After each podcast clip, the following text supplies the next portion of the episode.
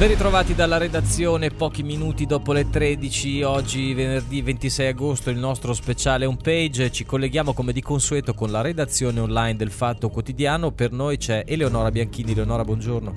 Buongiorno Matteo e a tutti gli ascoltatori. Buongiorno, partiamo dal primo piano, ovviamente oggi la cronaca latita, ma siamo ancora focalizzati ovviamente sul terremoto che ha colpito il centro Italia, intanto il bilancio è di 267, sono salite, il, è salito il numero delle vittime.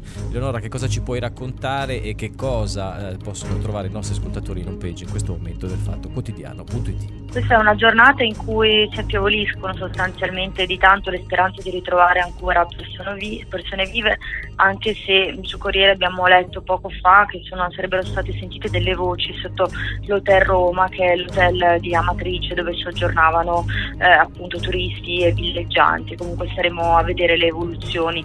Intanto questa mattina la protezione civile ha aggiornato il numero delle vittime, ieri eravamo rimasti a 250 nella speranza che questo numero non aumentasse, ma eh, oggi ci hanno fatto sapere che i morti sono 267.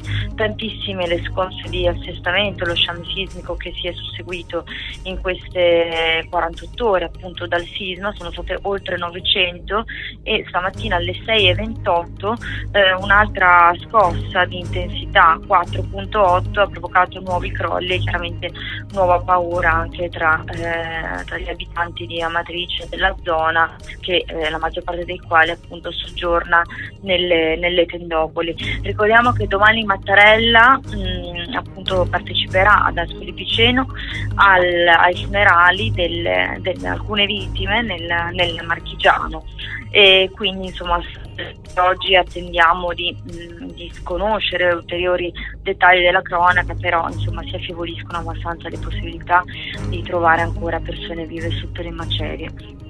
Eleonora, tra le tante manifestazioni e adesioni di solidarietà c'è anche quella del Fatto Quotidiano. Vorrei che se insomma, potessi, ci potessi raccontare eh, come funziona la raccolta fondi per la scuola elementare all'asilo nido eh, indetta proprio dal Fatto Quotidiano certo. Abbiamo uno spazio dedicato sul nostro sito, in questo momento sotto il primo piano, uno strillo in cui appunto eh, forniamo un, un, IBAN che può essere utilizzato per, eh, insomma, da chi vuole fare una eh, donazione proprio per ricostruire la scuola e, eh, e, l'asilo. Ricordiamo che le donazioni saranno raccolte anche alle feste del fatto il 27 e 28 agosto a Roma e il 2 e 4 settembre alla Versigliana di Marina di Pietrasanta. Ricordiamo anche che pure il ricavato dello spettacolo di Marco Travaglio e Giorgia Slari, perché no, sarà devoluto al comune di Amatrice. Trovate tutte le informazioni sul sito e cerchiamo anche noi insomma, di dare una, un contributo a, insomma, alla ricostruzione per cercare di risollevare il, diciamo, questi, questi territori. Bene, allora ovviamente sul fatto quotidiano.it la redazione lavora anche ad altre notizie dal mondo, la questione siriana, eh, c'è la questione in Bolivia, l'Ungheria che parla di costruzione di altri muri anti-migranti e tante altre ovviamente questioni come anche l'attacco in Afghanistan all'università americana, ma insomma lasciamo a voi il compito di approfondire tutte le notizie qualora lo vogliate cliccando sul fatto quotidiano.it.